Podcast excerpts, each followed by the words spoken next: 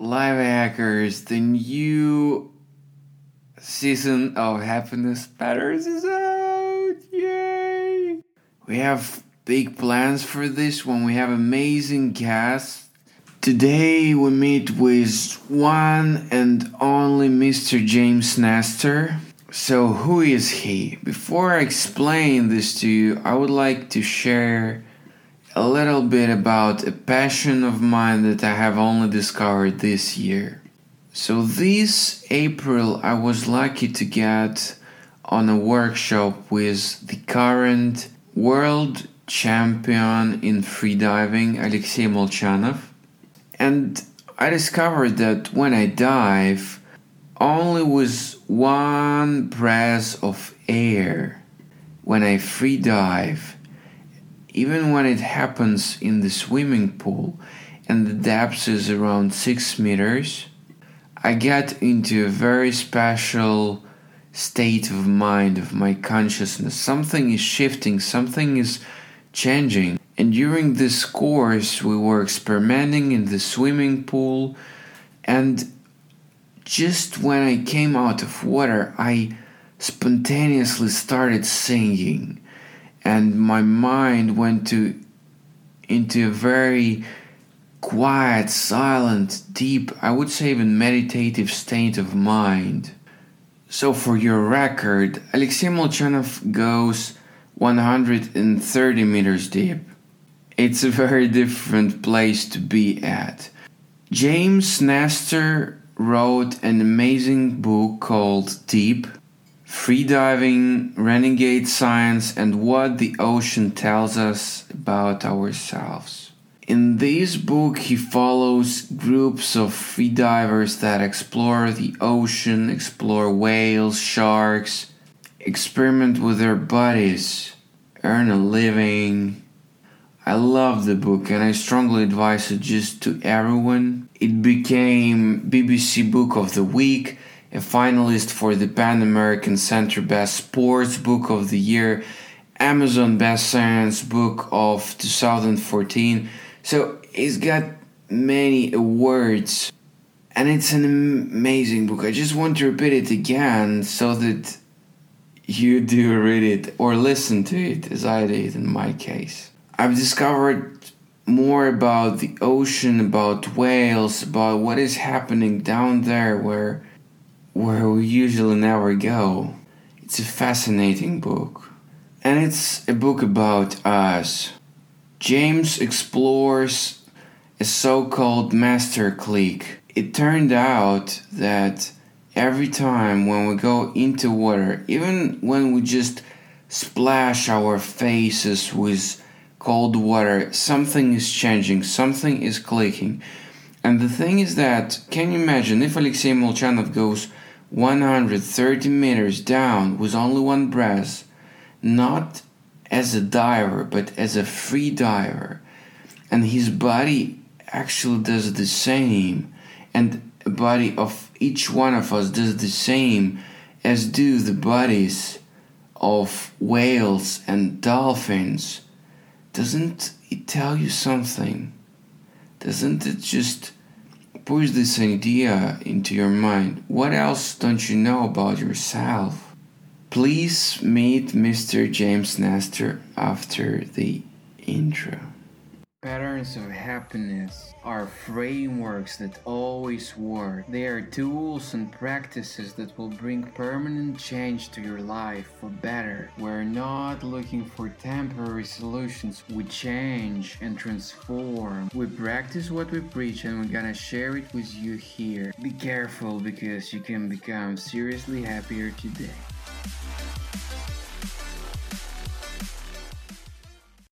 How are you? I'm doing well.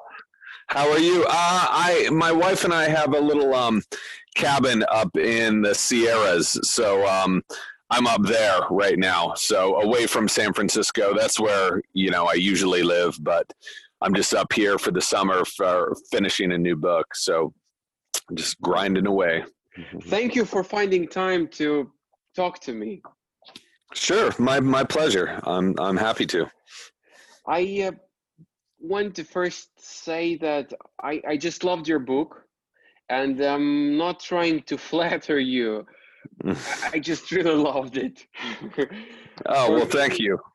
For me, it was like uh, reading a science fiction story or a detective story. I was really on the verge, on my tiptoes, just waiting what's gonna happen next in the sea. Actually, a little even afraid for what's happening and for what's gonna happen with you there, especially when you were deep diving with the whales. Yeah, I was afraid as as well. So I'm glad you picked up on that. So it was definitely a journey for me to to write that book and and research it. Um, so I'm glad that came through. Can you please share where are you now with your freediving experiences? Do you continue the practices with everything? Yeah, I, I dive as much as I possibly can, which hasn't been that much lately, honestly, the last couple of years because I've been in the middle of a deadline for a new book, um, and so I've been basically chained to a desk in a you know in an office, uh, just trying to finish that up. And this new book is not about the ocean, so I didn't have the opportunity to go out and research um, at sea for for six months, you know, like I did with Deep. So um, whenever I go somewhere, um, whenever I'm given the opportunity to be near the ocean, I'm definitely diving. It's something that I, you know, I'm not just going to pick up and and throw away after the book was done. Uh, it's definitely a part of my life, and uh, and I love it. I love it even more now than I did before. Uh, so you don't uh, do any practices at home with breath retentions as well, or yeah, I'm I'm just curious about your routine. Yeah, uh, I do actually because the, the, the new book is um, focused around breathing. Um, that's a very general way of describing it, but uh, I'm constantly focusing on my breathing, uh, including a lot of breath retention, a lot of CO2 tolerance exercises. So it's it's something that I'm just constantly doing, and I know that that's going to help me whenever I dive next too, right? Um, it's all about the CO2 tolerance, uh, increasing that and, and being able to dive deeper for longer. So, so yeah, it's, uh, breathing is, is just what I do and it's what I've been researching last few years. Can I ask you a couple of questions about your next book, or is it not allowed by Mhm. the agreement with Penguin? Uh, uh, no, no, I'm I'm happy. I'm happy to talk about it uh, for sure. I was literally just working working on it uh, a few minutes ago before I called up here, so so I'm happy to talk about it. Because to me, there is an obvious connection between the deep and the book about breathing, because you actually dive on one breath. So it looked as if maybe one came from another. Yeah, and that's usually how books work in this strange way, and that's how articles, a lot of articles work. oh, it's so related. Um, you know, when I was learning how to free dive, when I was learning about free diving from all of these these amazing divers, I kept wondering. I said, "Well, we know the advantages of breath holding and controlling your breath underwater, right? You you can dive deeper, you can dive for longer, you can calm yourself, but I kept wondering what were those advantages on land. Um, what advantages could holding your breath, could really controlling your breath have in day to day life for people who weren't diving? Um, and I, I thought, oh, this could be an interesting subject. And the deeper and deeper I went into it, the weirder and weirder it got. Basically, what I discovered was that humans have essentially lost the ability to breathe correctly. And that is one of the reasons we have so many of these chronic problems, these chronic diseases, um, is because of breathing. And it's related to facial structure and um, uh, industrial uh, foods and w- how this has impacted us in our throats and our sinuses uh, was fascinating. So the book is um, you know the short version is it's about a million year long history into how we've lost the ability to breathe properly and how to get that back.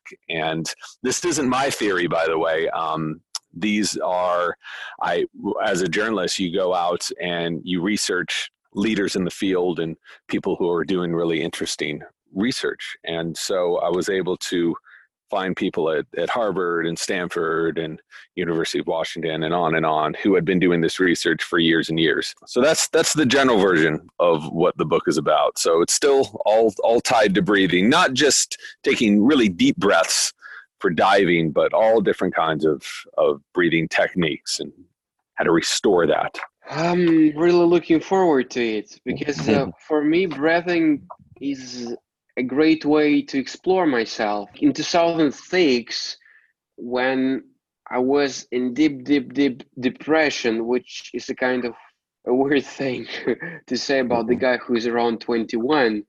But uh, the first thing I tried is uh, holotropic breathing with Stanislav Grof. Not, not exactly with him, mm-hmm. but with one of his uh, students. It was my first experience of actually feeling that the room and the colors and the sounds become much brighter and much sharper. So I realized that breathing actually led to a very interesting state of mind where I'm more grounded and more present. So, so yeah, I'm actually yeah. feeling for what you're doing right now. I uh, I interviewed Stan and um, I um, did holotropic breath work. Uh, I studied its effects in a laboratory. I looked at oxygen consumption in the brain after 15 minutes of breathing that way and how that fluctuates with with pH. So I, I, you know this is exactly what what the book is about. The the rough title, I don't know if this is the title that we're going to keep is fast, slow, and not at all the lost history in, in, in art of breathing um, because it it what we've learned is that breathing fast we've always associated it with hyperventilation as a as a bad thing because you don't want to hyperventilate and not holding not breathing at all holding your breath we associate with with sleep apnea which is a very bad thing but all of those things are unconscious. So when you consciously will your body to breathe in certain ways you can gain control of your immune function you can gain control of your autonomic nervous system um, you can gain control of your of your thoughts and how you feel. So it's really the by far the best way to hack into your your body and mind and to trigger different feelings um, and and to help heal yourself of, of so many symptoms. Whoa. I'm actually excited. I'm really excited to hear all of this because somehow like my past experience seems to overlap with what you're doing right now. So i'm really excited to, mm-hmm. to learn what you discovered in the process of your journey uh, one of the things I loved about the deep is that you actually went deep yourself. You weren't reading and collecting articles together and just rethinking what was written before. You actually practiced. You know, one of the great things about this job there's many bad things about being a journalist nowadays. I could give you a laundry list of a, of a billion bad things but one of the great things is it allows you to really immerse yourself in a subject and um, to go out in the field and meet interesting people to do interesting things and to have that be a part of your work. So I take that opportunity every time I can to to go out and travel and learn new things from the people in the field. Um, I get really frustrated when I'm reading books where everything is reported from a desk or from phone calls because you you can learn so much more by being present in an environment. And this also about the subject that you're writing about. I really think that if you're going to write write about it, you need to write about it from the inside and through those experiences. So um, I was pretty nervous about freediving after having seen what happened at the World Championships um, and talking to a lot of people, but it was all in context. You you really need to get with the right community, and luckily I, I found that with Fred Buyle and Hanli Prinsloo and people who understood freediving in a very different way than just the competitive diving about just about a month ago, maybe even less than that, I went to Ibiza to the place mm-hmm. where um, I, I, went there with Alexei Molchanov, who is the mm-hmm. current world world, mm-hmm. World champion, and actually his mother, whom I mm-hmm. think you knew because you you you were mm-hmm. at this world championship in 2012 she actually disappeared on ibiza so it was a kind of a very special experience in the sense that we were in the place where it all happened Mm-hmm. And um, we were near this uh, mystical mountain where they say that the compass moves in a crazy way and that sometimes mm-hmm. people disappear over there.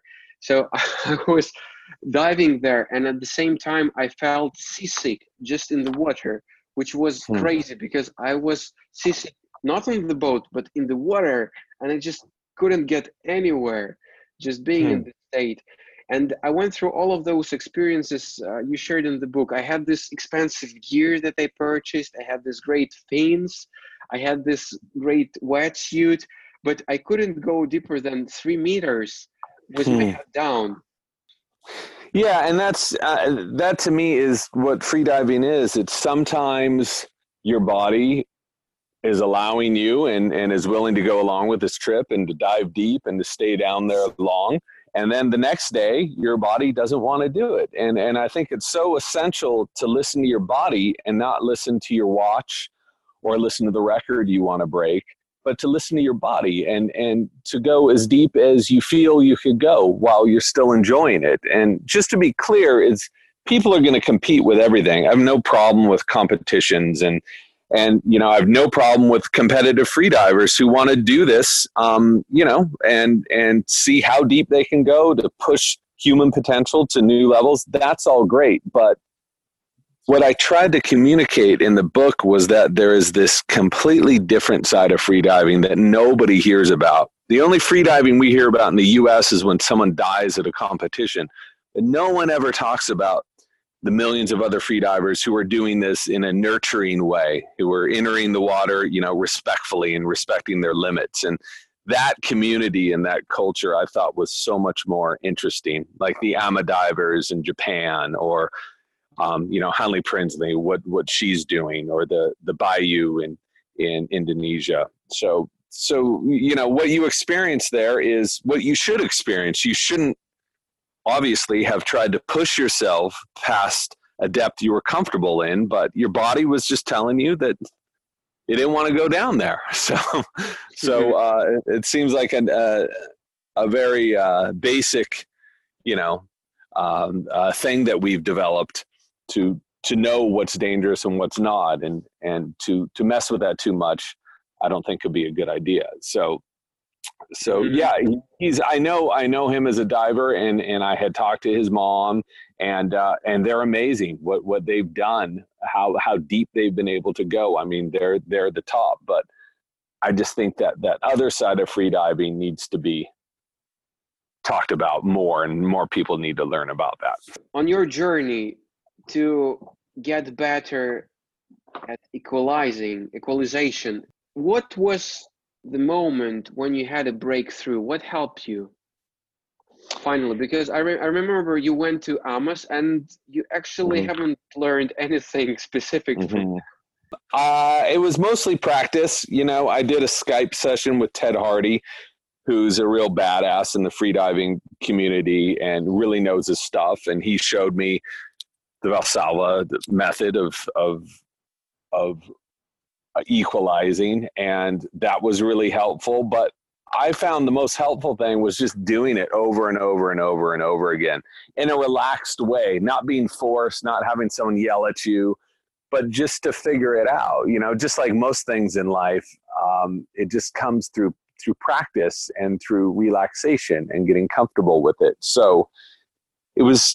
Uh, there's a pool near my house in San Francisco that I used to go to, um, and it's about what three meters, four four meters deep. So I would just take a deep breath and go up and down and up and down and and um, just practice uh, equalizing over and over. And I figured it out. Um, and now I can equalize very quickly. And I it's kind of like that thing about riding a bicycle. Once once you do it, um, you can you can do it uh, pretty consistently. You know, as long as you don't have sinus problems or whatever. So so you, you know, training's important, but but practice is even more important.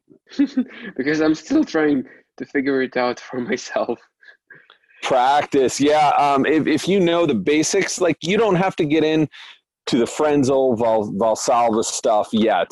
You can you can just practice, you know, going down to to four meters, five meters, six meters, um, and just coming back up and doing it over and over. It's just about adapting your body to doing this if it's not something you do too often. And you know, it sounds like you don't live near the water, so um, it'll probably be a little little harder for you to to to do that. Just just like me, San Francisco is pretty good for surfing, but it's awful for free diving. So I only really free dive when I go somewhere else. So I don't do it too too often. And you know, if you live near near warm turquoise waters, you you would have it down. So just just practice and patience, I think, is an important part of it. About the whales, um, Mm-hmm. I have checked up the news today, and I found out that Japan left uh, the Whale Protection Association, and they have started hunting for whales again on the first of July. Um, Yeah. Which is a sad thing. But I wanted to ask about your experience with whales and whether it's something you're loo- looking for in the future.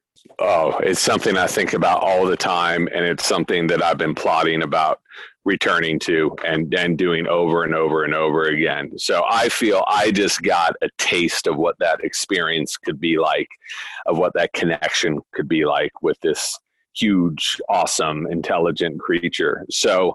Um, you know, we're working. I'm working with uh, David Gruber and and many other people. He's a pretty well known marine biologist, and we're working on a on a very large, um, long initiative to actually try to figure out whale communication. And we've been working on that for a couple of years, and we'll have likely have some announcements in the next few months. I can't talk about that too much right now, but um, basically, what we're trying to do is to use new technologies, machine learning and AI, to look at whale communication um, humpback, uh, sperm whales, because we know these animals are communicating in very sophisticated ways. We just don't know what, what they're saying yet, and and I think it's important to um, try to use new technologies, which nobody has really done yet, to peer into their language before they're all gone.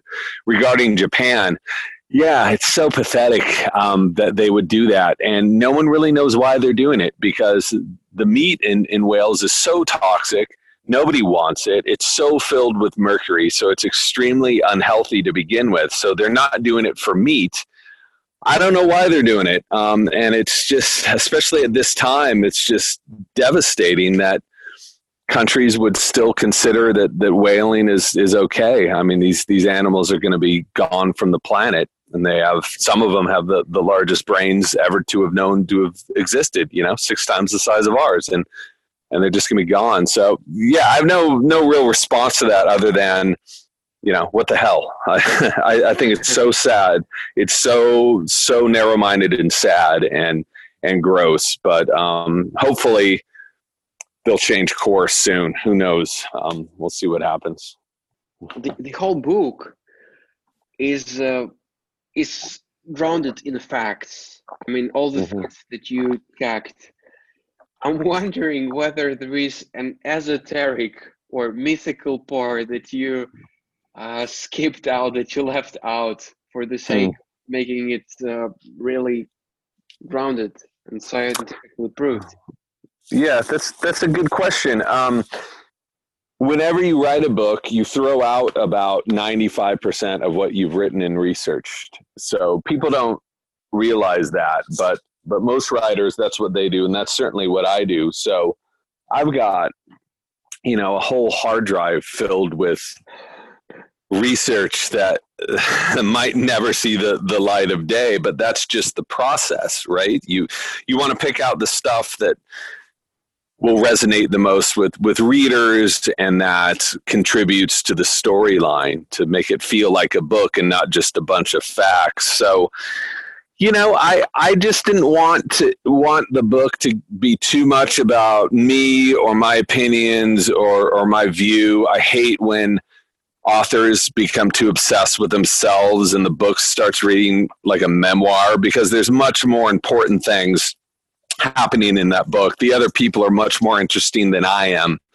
Um, you know i just wanted to put myself in the book just enough so that the reader could be taken along and and seen this world from from the inside. And then to take myself out you know whenever i i sounded like i was um, being too solipsistic or or ever risking sounding self-absorbed or whatever. Um, so to, to answer your question, um, you know, I had a bunch of really powerful experiences while I was researching that that book, both both with wildlife. There was a whole chapter uh, a whole different chapter on dolphins that was cut from the book entirely, um, where I was, you know, face to face with dolphins for hours a day, and there was definitely some communication going on there. Um, and there were other experiences with with whales that I had. Um, but again, I didn't want to get, I didn't want it to be too much like some new agey memoir. Um, so so I cut that stuff out. But obviously, this stuff resonated with me because you know years and years later here i am still still thinking about it. And just yesterday i was talking to a guy about going and diving with with humpbacks in, in hawaii in the next few months. So so it's something i think about all the time and i can't wait to to go back and relive those experiences perhaps in a in a mini series or a tv show and there's been some talk about that but we'll see what happens. That was another question I wanted to ask you whether hmm. you plan to publish those unpublished articles and parts of the book anywhere? Well, um, probably not. Um, I because that's just how it how it goes with books.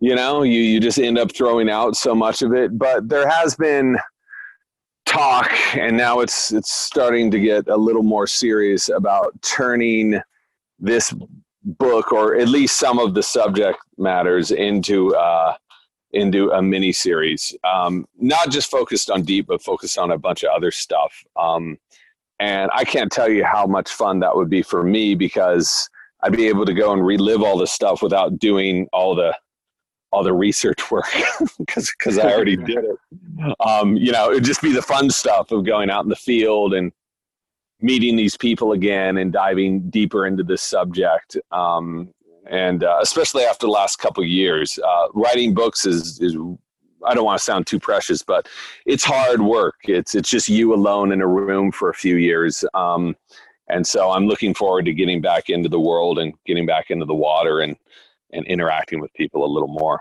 Alexei Molchanov, he makes these tours and he swims with uh, whales in Tonga Tonga. T- Tonga's fan- fantastic. I, I, know a few people who lead tours out there.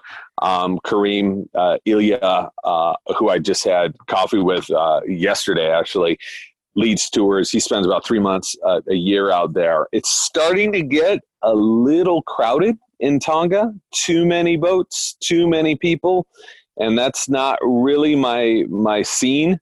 Um, I much prefer, and I think it stresses the whales out, and I would never want to do that to these animals. So we're looking at some much more remote spots where there will be no one else around, and um, we'll be able to just sort of commune and and research these animals um, a little more in peace. But having said that, Tonga, yes, is is the most accessible by far, and I know people who have gone out there and had just incredible experiences with humpbacks. Thank you for sharing. I mm-hmm. I, I, I really value everything you say mm-hmm. because it feels like you double check all the facts and you check everything yourself. So I have absolute trust in what you were saying.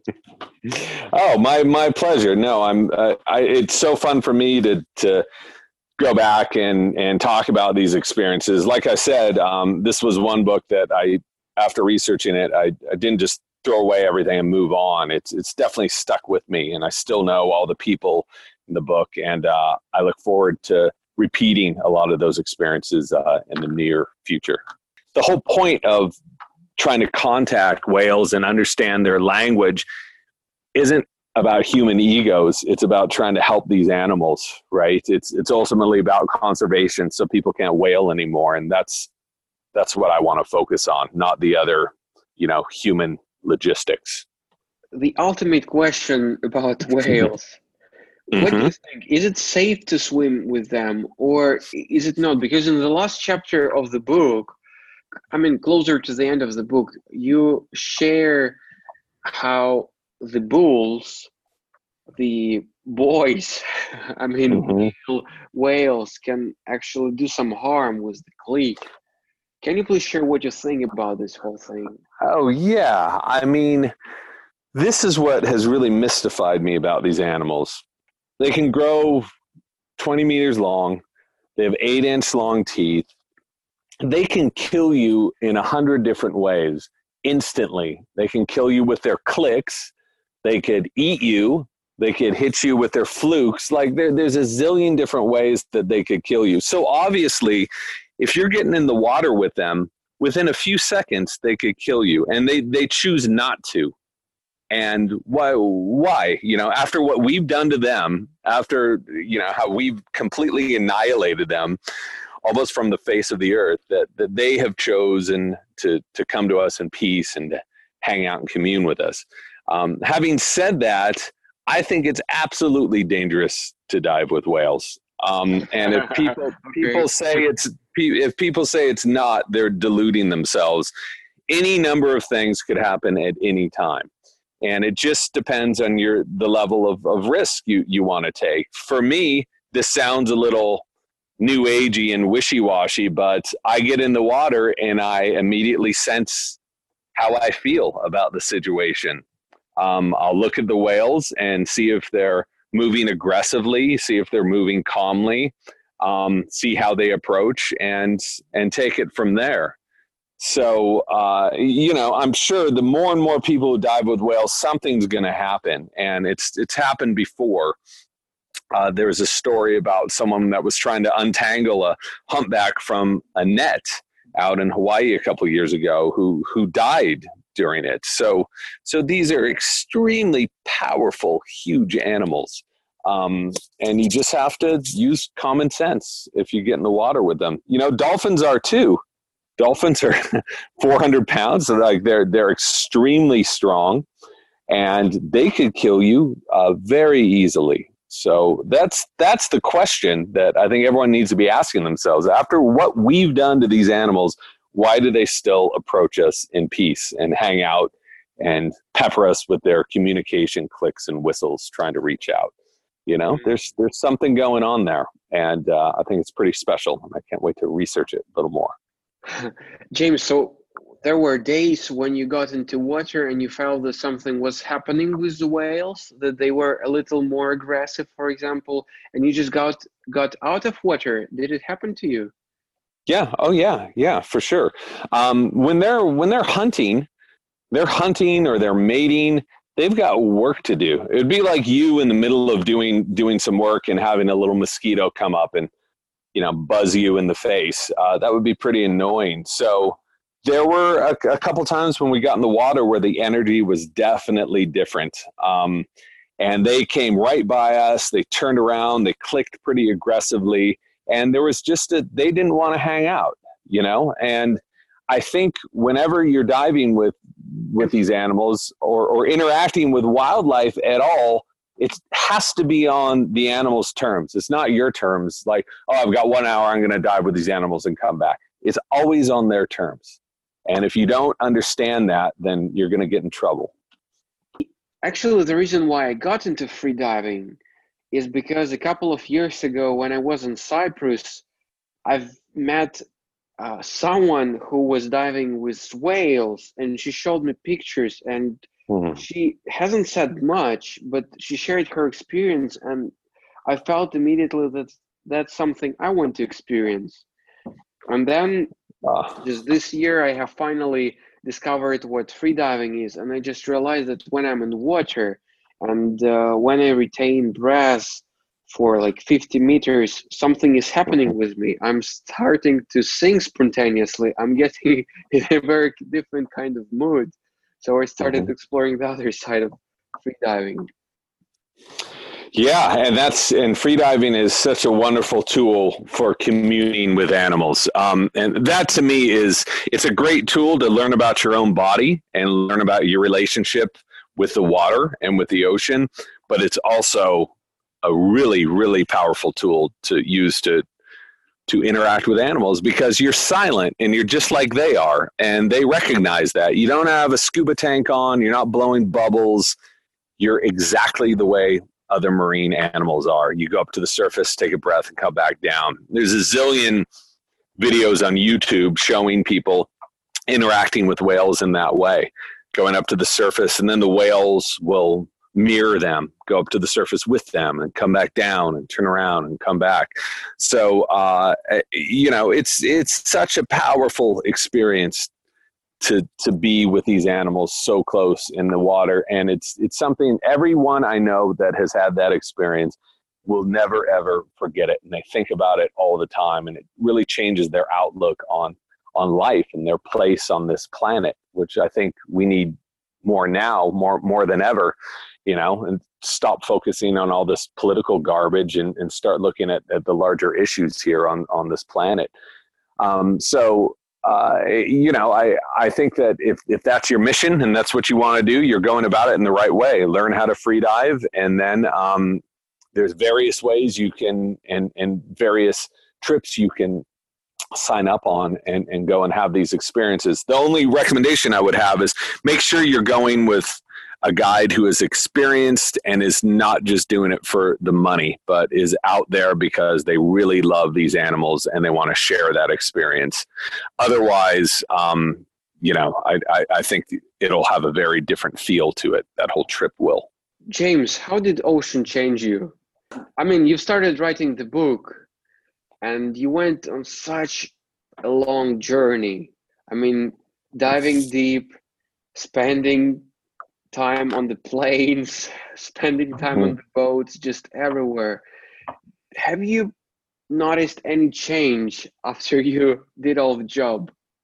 Well, I've been, I mean, the ocean is constantly changing me.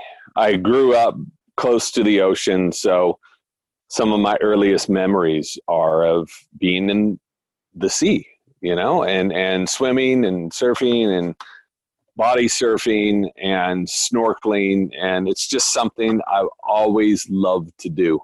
And it's great that you never really outgrow that. It just gets even more deepened as as you get older and older that need to be by the ocean and in the ocean.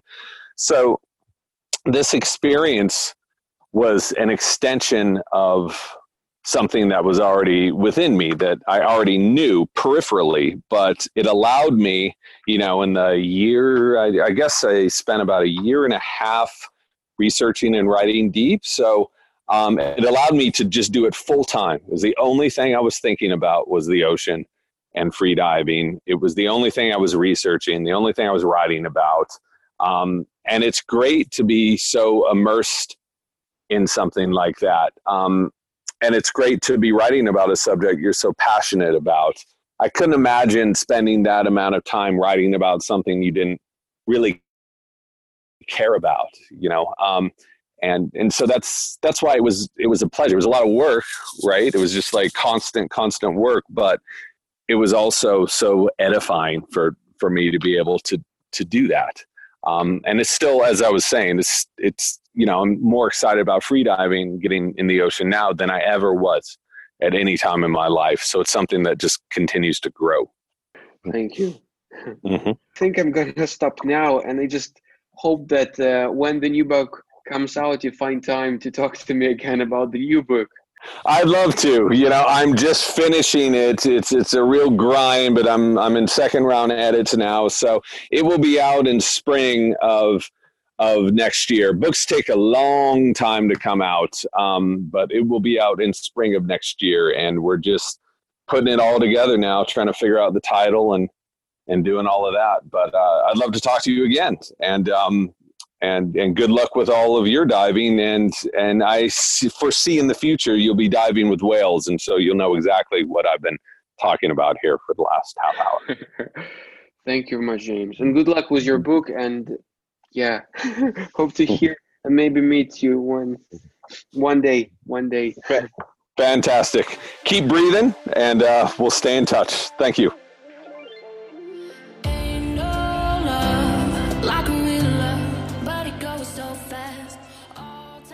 Did you enjoy this episode? please rate us and leave a review on iTunes.